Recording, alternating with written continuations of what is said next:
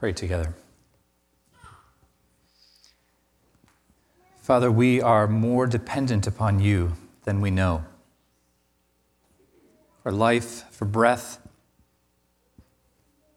Father, all that we have comes from you. And uh, you are a God who freely gives. Father, I pray that you would help us to be a people who are eternally grateful for the infinite uh, amount that you have given to us. So, even now, Father, as we consider the passage before us, as we consider uh, Jesus' words and we consider the crowd and their questions, I pray, Lord, that you would help us to see Christ more clearly so that we might rejoice in him more fully. Father, he is indeed truly amazing, truly beautiful. Thank you, Father, for your mercy in our lives. Thank you for your grace.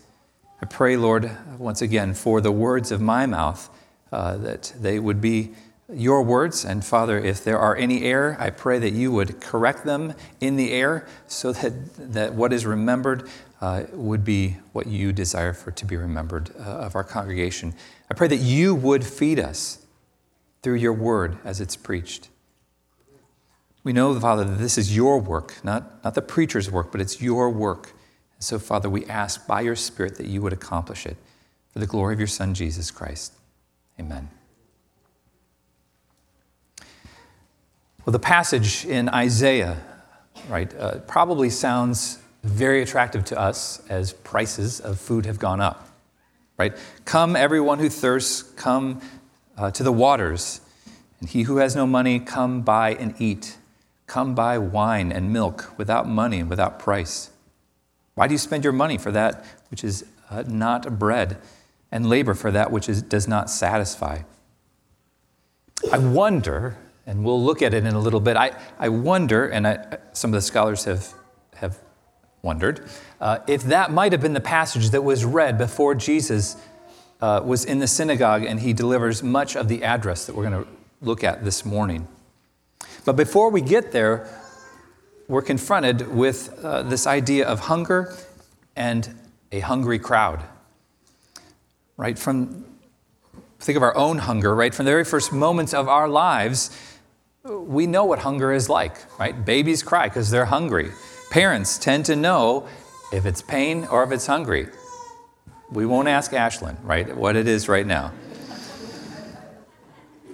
But as we grow older, we continue. Sorry for calling you out there, Ashlyn. I realize that was probably not very cool. Um, as we grow older, we continue to experience hunger. Right? It, it's, it's not something that we ever outgrow, right? But we do learn to feed our hunger, don't we? We, we learn how to anticipate it, to avoid the feelings and ill effects of our hunger, so that some of us won't become hangry, as uh, happens in some households. But our hunger, then, also, we have to think about, is not just simply limited to food, uh, is it? As human beings, we are constantly hungry. Our appetites for many different things are, are constantly being triggered, right? It might, not be, it might be food or attention, it might be adventure, right? Hunger for adventure or excitement, comfort, quiet, relaxation. Might be hungry for security entertainment, sex, or sports, or alcohol. Like the list goes on and on of all the things that we might hunger for, that we might long for. As human beings, we want to be filled up until we are satisfied. But it seems that ultimately, no matter where we turn, no matter how hard we try, outside of Christ, those appetites are never fully satisfied. So, what are we to do with that hunger? Well, ultimately, that hunger ought to lead us to God. God placed that longing inside each of us, that He, uh, and He's the only one who will meet uh, and, and fulfill that longing uh, in us. Right? God sent Jesus Christ, as we're going to see in our text, the true bread of life. Why? So that we might be saved right? Ultimately, so that we might be saved, but also that we might be filled up and satisfied. That we might be filled up and satisfied. As we walk through the text this morning, um, I, I, want us to see a progression uh, as we go through the text of, of hunger. We see hunger, we see nourishment, and we ultimately see everlasting life. Let's look at the, the text together, uh, and I'll stop us as we go. But if you open up to John chapter 6, starting with verse 22, we see on the next day, the crowd that remained on the other side of the sea saw that there had only been one boat there and that Jesus had not entered the boat with his disciples, but that, the, that his disciples had gone away. Other boats from Tiberias came near the place where they had eaten the bread after the Lord had given thanks. So, when the crowd saw that Jesus was not there, nor his disciples, they themselves got into the boats and went to Capernaum seeking Jesus. Now, If you remember uh, from just a few months ago, we looked at the passage right before this where Jesus fed the multitude. It's the feeding of the 5,000, but there were many more people than 5,000. Right? There were 5,000 men, but there were also women and children. And so it may have been triple that number. We're not totally sure. But what had happened was that right, Jesus saw this crowd approaching. And so what did he do? Right? He had pity on them. And he gave his disciples a test how will we feed them? Or he said, How will you feed them? And he said, There's not enough money here to provide. And so Jesus showed them that, that he indeed could provide for them. They sat down, he uh, blessed the bread and distributed it, and there was enough, the text tells us, so that they had eaten their fill of the bread. We then went on to see that uh, it wasn't just the feeding of the 5,000 that happened. Jesus sent his disciples off as, uh, as the crowd was still there. They went off in a boat, and then uh, Jesus went to be by himself. And as night fell, the disciples found themselves in the midst of a storm. The, the wind was blowing toward them. It was all they could do to get across uh, the Sea of Galilee. And what did Jesus do? Well, he walked out Right? Jesus walked on the water to the boat and he comforted them. They're, they were astonished. Right? This was an amazing miracle, one that, that I think all of us know from uh, whether our childhood or from reading the scriptures ourselves, but it's one that sticks in our mind Jesus walking on water. Now, that's a, a display of, of his deity. But the crowd didn't know that. That all happened under the cover of night. The only people who knew about Jesus walking on the water were the disciples. So now the crowd wakes up. The disciples are gone. They saw them leave, and they're looking around for Jesus. There are no other boats. What do they do? Like keep looking and looking. He's not there. And so other boats come. They decide to go. They, they want to find Jesus. They're eager. This is a crowd who is hungry for more. They want more of everything that Jesus has. Right? And so we see them uh, seeking Jesus. Um, they, uh, they seek him out because of all that they have seen on the previous day. And they find him. Ultimately, they find him on the other side of, of uh, the sea. Verse 25 says that when they found him on the other side of the sea, they said to him, Rabbi, but which means teacher, it's a sign of respect. Rabbi, when did you come here? In other words, how long have you been here? Right? We, we just saw you last yesterday. How, how long have you been over here? They call him rabbi, but what we're going to see is their motives were really mixed. Right? They were not truly committed to him being their teacher. We actually know from the previous passage that they had wanted to make him their king. We also see in this passage they really weren't ready to submit to his rulership either. They clamored over him as king, but they, they, didn't, they didn't want to submit. They didn't really understand the nature of his reign. Right? They called him rabbi, but they were, they were questioning his teaching. And so Jesus then answers them. Right? And his answer is not really an answer to their question. It's really a reproof. He, a reproof. He, he questions their motives. He tells them that they're not right. In verse 26, uh, we read, that Jesus said to them, Truly, truly, I say to you, you're seeking me not because you saw the signs, but because you ate your fill of the loaves. Jesus doesn't answer their question.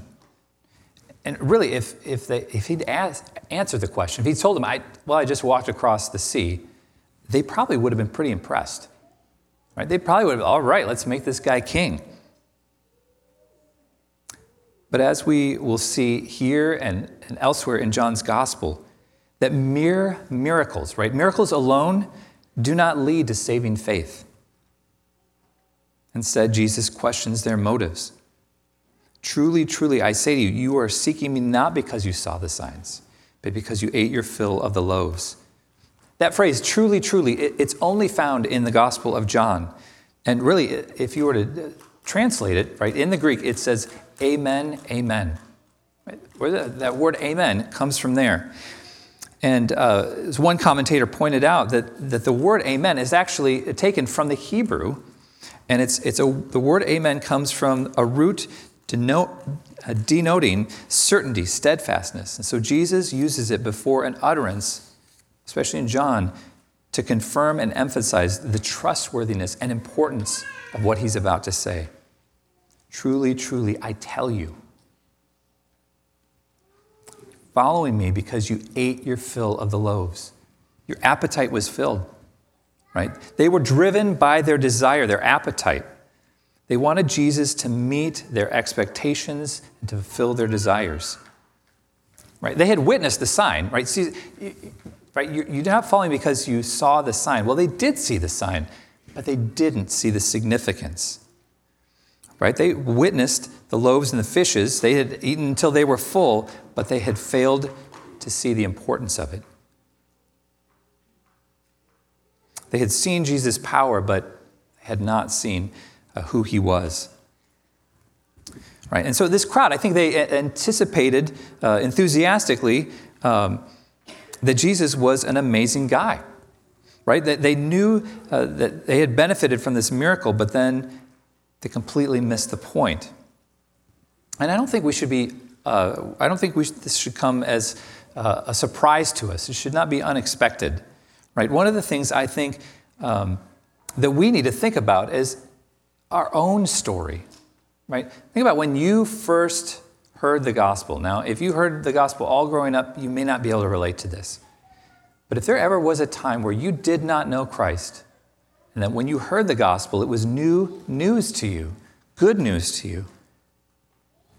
You may be able to think back that all your theology wasn't quite on at that point. In fact, we uh, met, Brent and I met with a couple this last, I think a week ago, and we talked about how nobody has right theology, right?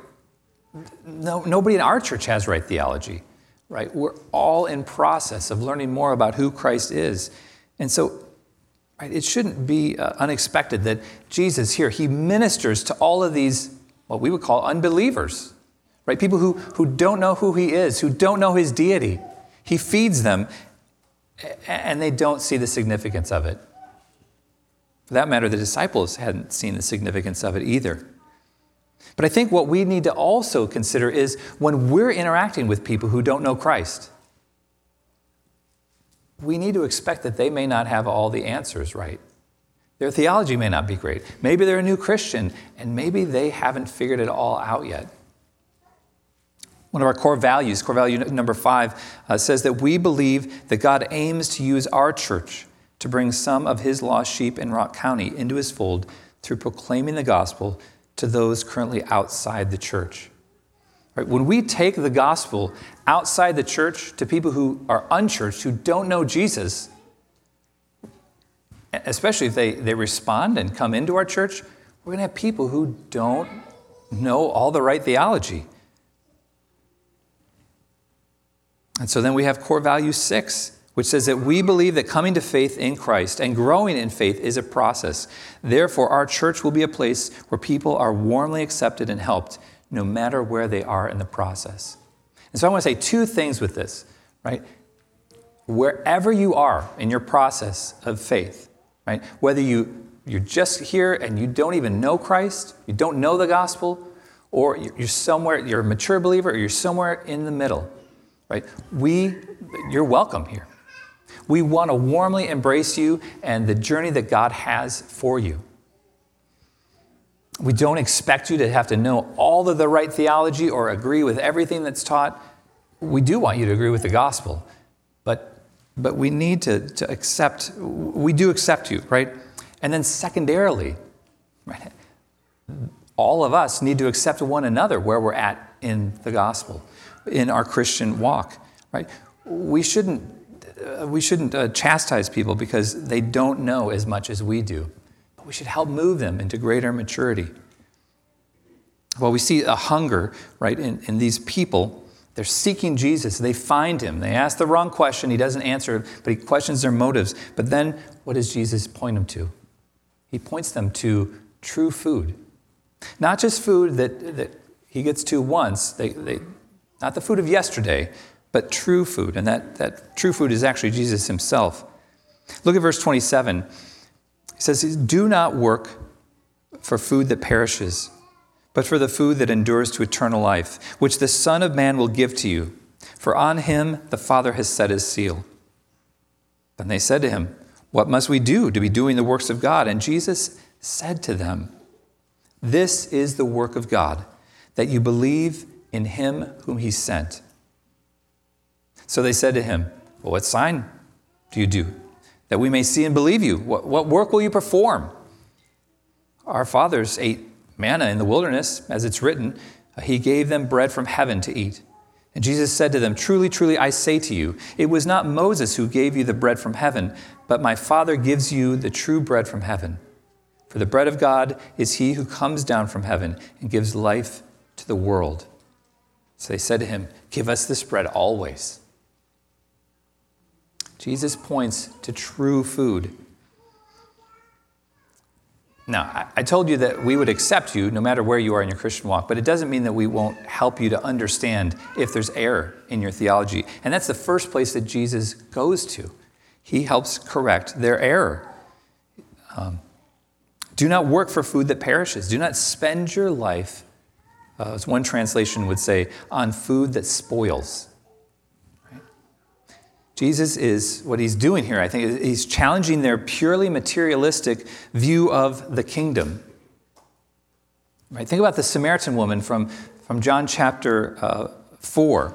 Right? The, the woman at the well, she had come in the middle of the heat of the day, she'd drawn her water. When Jesus told him that the living that he, that he could give her the living water that would that would provide for her, unlike the water that she drew from the well, she said that she wanted that water so that she would no longer have to make so many frequent trips to the well. In John 3 14, 15, Jesus says to her, Everyone who drinks this water from the well will be thirsty again, but whoever drinks of the water that I will give them will never be thirsty again. The water that I will give him will become in him a spring of water welling up to eternal life. The woman said to him, Sir, give me this water so that I will not be thirsty and have to come to draw water here again. it's really kind of a, a, parallel, right? The crowd says, Give us this bread. This sounds good, right? The bread you gave us yesterday was great. We got full, but this sounds like it's even better bread from heaven. Sign us up for that.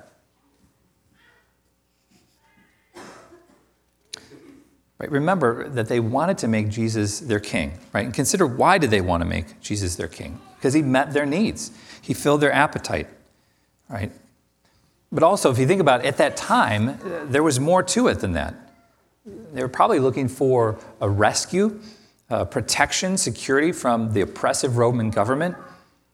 Right? They wanted to live under a king who would meet their needs, right? Who would advance their agenda, and who knows, maybe even increase their personal wealth, right? If they didn't have to spend their money on food every day, maybe they could spend it elsewhere. And I want to say that none of those things are bad, right? Those are not bad things, but all of those things are temporary. It's not as though those things are unimportant, but they will, they're not the food that will ultimately nourish souls. And it's the same for us today. They will not ultimately nourish our soul. Right? They should, right? These things, uh, right, whether it's security, all those things that we feel, um, they won't nourish us. Right? They should never be the most important thing that we're living for.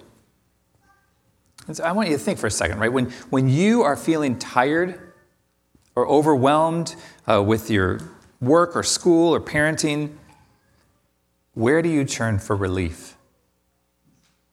Where do you turn for nourishment? Where do you turn for escape, right? Do you mindlessly turn to your phone or your computer or the TV to pro- provide you with escape from reality or reassurance, right? That you're, you're current on all the day's news and trends? Right? And, and it's kind of similar, right? What Jesus is saying, these are temporary fixes, right? They're, they're like food that spoils.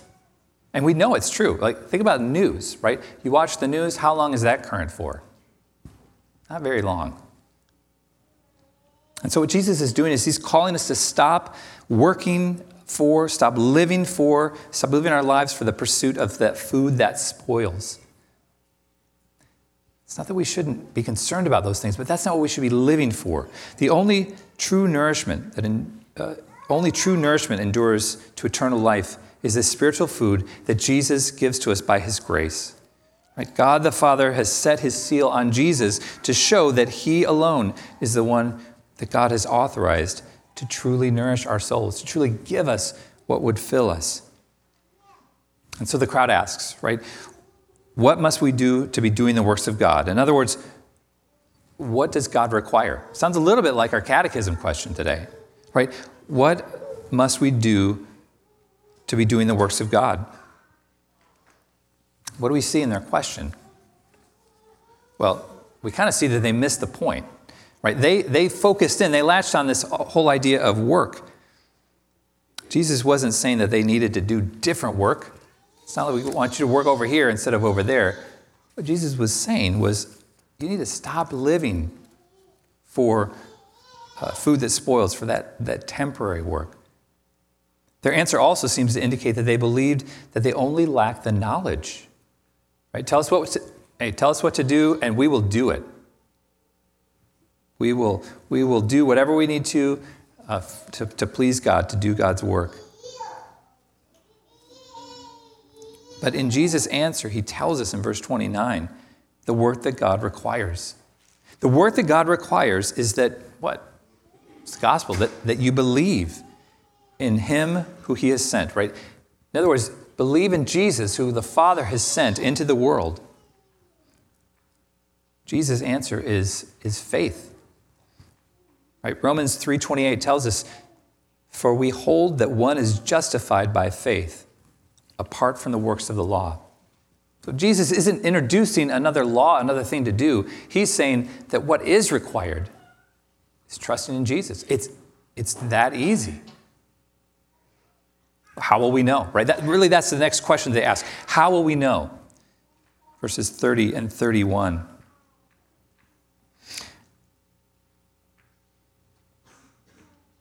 So they said to him, right, uh, then what sign will you do that we may see and believe you? What, what work do you perform?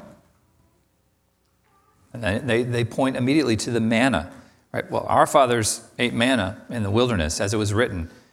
He gave them bread to eat from heaven. Right? They're, pointing to Moses, right? Moses gave us bread, like our father's bread, like every single day. You just kind of did it once, right? Moses, he, that was like the whole nation of Israel.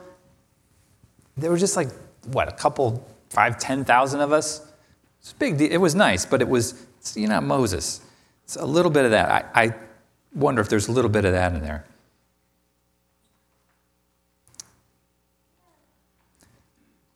In other words, Jesus, what will you do to show us that we should listen to you? So, how do we understand that question, right? The initial question I had was wasn't the feeding of the 5,000 enough? That was pretty amazing. Wasn't that enough of a sign to convince the crowd? That was a question I had. But then as I studied and thought through this, right, the feeding of the 5,000 was impressive enough to get the, the crowd to follow Jesus across the Sea of Galilee. So, so it's not that they weren't impressed, but it was that the claims that Jesus made were now even that he was greater than Moses. So they should expect something greater than Moses. Right? Our fathers ate manna in the wilderness, as it's written, and he gave them bread to eat from heaven. Wait, it actually may have been because of the feeding of the 5,000 that they felt compelled to ask for another sign. Right? If Jesus was superior, he should do more. But Jesus' answer, I, I love Jesus' answer. Well, I mean, I really love everything that Jesus says, right? But, but it's, it really touches on they're not reading their text right, right? They're not reading their Bibles right. Right? Jesus responds by correcting their wrong biblical understanding. But he doesn't like chastise them, but he does correct their wrong biblical understanding. He's like, it wasn't Moses who gave you the food. It was God. Right? See, their, their reading of Scripture was too man oriented, too man centered. They were seeing everything from a human perspective. They gave Moses too much focus and did not give God enough. I think it's a temptation that we face every time for us that we're without a senior pastor. Right? How will we be spiritually fed? Right? Without, without whether it was Pastor John or Pastor Aaron or now Pastor Ken, how are we supposed to be fed? What are we going to do? Well, the answer ultimately is that God provides spiritual nourishment to his people. It's true, right? That God does use uh, these men, He has used these men, but ultimately it is God who cares for and feeds His people. Right? The same God who fed Israel in the wilderness is the same God who fed the 5,000. The same God who has fed our church over all of these years is the same God who will continue to feed us until these doors close or until Christ comes back.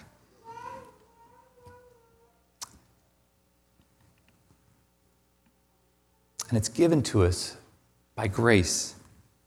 Right? He says that the Father gives you the true bread from heaven. Notice that Jesus shifts here, right? He, he has been talking in the past tense and then he shifts to the present tense.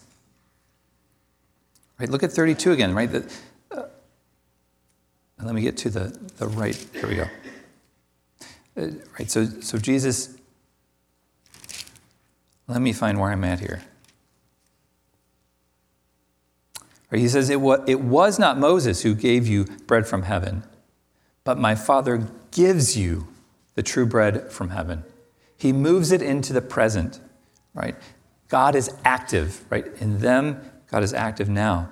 Not only does he move their focus from Moses to the Father, right, but he also moves their focus from the manna that God gave to them Uh, to Israel, to their fathers in the wilderness, to what God was giving them right then and there.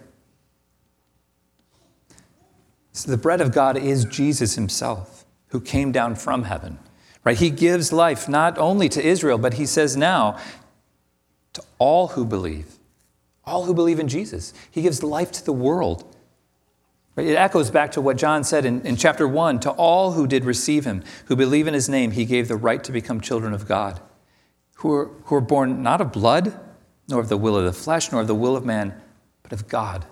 He's talking about a new birth here. He's talking about a new life found in Christ, not just for Israel, but for all who believe. Well, Jesus is expanding the gospel. Uh, he, he's pointing forward to, to what will be accomplished after his death and resurrection, what he is purchasing.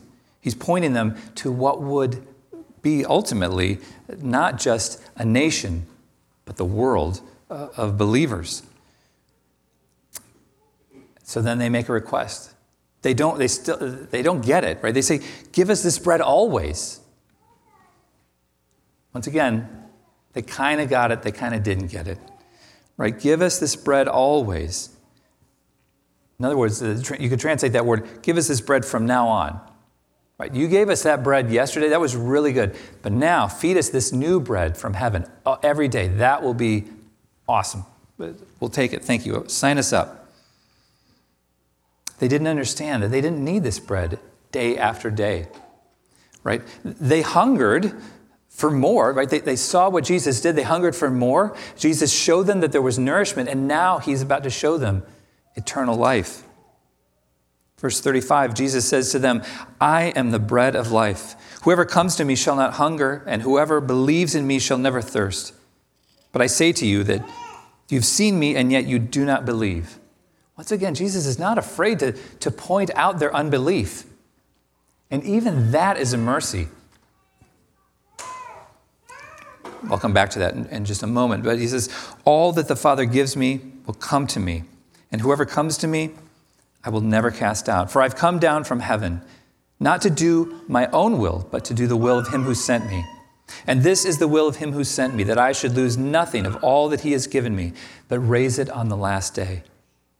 For this is the will of the Father, that everyone who looks on the Son and believes in him should have eternal life, and I will raise him on the last day. Right, the first thing we, we think about is if you're a believer, you're going to be raised on the last day. Right, that's, that's the last thing we, that Jesus says, but he says it more than once. Everlasting life comes from Jesus, right, who is indeed the bread of life. He tells them directly, right, I, I am the bread of life. Right? Whoever comes to me shall not hunger. Whoever believes in me shall never thirst. This is the, the first of actually seven I am statements that uh, John records where Jesus explicitly uses God's self revealed name, I am, to identify himself. Now, I said last time that, that there were others that he kind of alluded to, but this is very explicit. Right? The, the word order in, in the original language is such that this is I am. I am God, right? I am the bread of life. Right, up to now, the, the crowd had only seen Jesus as a powerful man, a potential king. Right? They, they didn't see him as the Son of God who speaks God's words perfectly and communicates God's will to them perfectly. One commentator said, The crowd uh, has only seen bread and power, not what they signify. This crowd has witnessed the divine uh, healer at work but only their curiosity, appetites, and political ambitions have been aroused, not their faith. That's why he says in verse 36 But I said to you that you have seen me, and yet you do not believe. Why do I say that this is a mercy that God pointed out their unbelief? Because if they thought they were uh, believers and they weren't, what would that mean? It would mean separation from God, it would mean hell. The same thing is true for us today, right? As, as we are sharing the gospel with others, right? As, as we're bringing them life, right? it's okay to, especially if they're, they're among us to, and they, they aren't believers, to acknowledge that. That's okay. If we're leading them to Christ, right? If we're pointing to Christ, if it's just condemnation, right? You're not a believer, get out of here. We don't, we don't want you. That's not what Jesus does, right? As he's embracing them, as he's bringing them forward, he's saying, just so you know, right, you don't get it yet. I want you to get it. And so I'm going to keep telling you more and more about, about this. In fact, the passage, kind of cheated a little bit here. Don't have time to preach the whole thing. Probably run out of time already. But there's so much more here. And then in the rest of the passage, We'll pick that up at a later time. But I want to do say, I do want to say a few more things about what we find here. Jesus is merciful enough to point out their unbelief so that they could face that and repent and believe. If you don't know you need faith to believe, you're not going to uh, look to faith to believe. If you think you need to earn salvation, you're going to miss the boat. Here, Jesus tells them over and over, gently, patiently, what it means to be a Christian, what's required of them, which is faith in Him. As we look through the rest of this passage, I just want to point out some things that are true about the Christian from what Jesus has said. Right? Once again, there's not time to go through everything, and, and I'm going to revisit this uh, sermon whenever I get to preach again, right? But, but some of the things that are true about you if you are a Christian. Is that you were given to Jesus by the Father. You, you didn't just happen into faith. You weren't just smart enough to believe and therefore be saved. No, the Father gave you to the Son. You're held secure by the will of the Father. Right? He says that in verse 39. Christian is someone who has come to Jesus, has looked on Jesus, and has believed in him. Believed in him for what? For, for salvation. What does that mean? It means an acknowledgement of who God is, that we're fallen, right? That we're sinful, that, that we don't deserve a right to be to, to ever stand before him.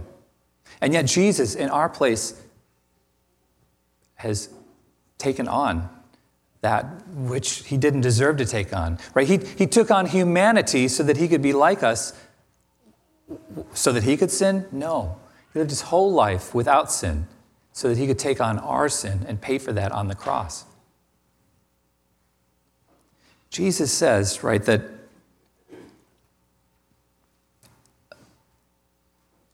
that whoever comes to him should not hunger.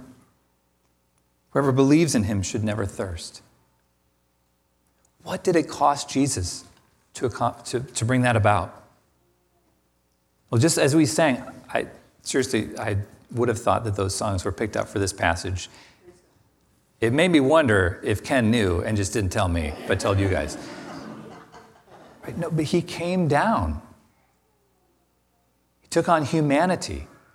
He faced hunger. He faced thirst so that we would not have to.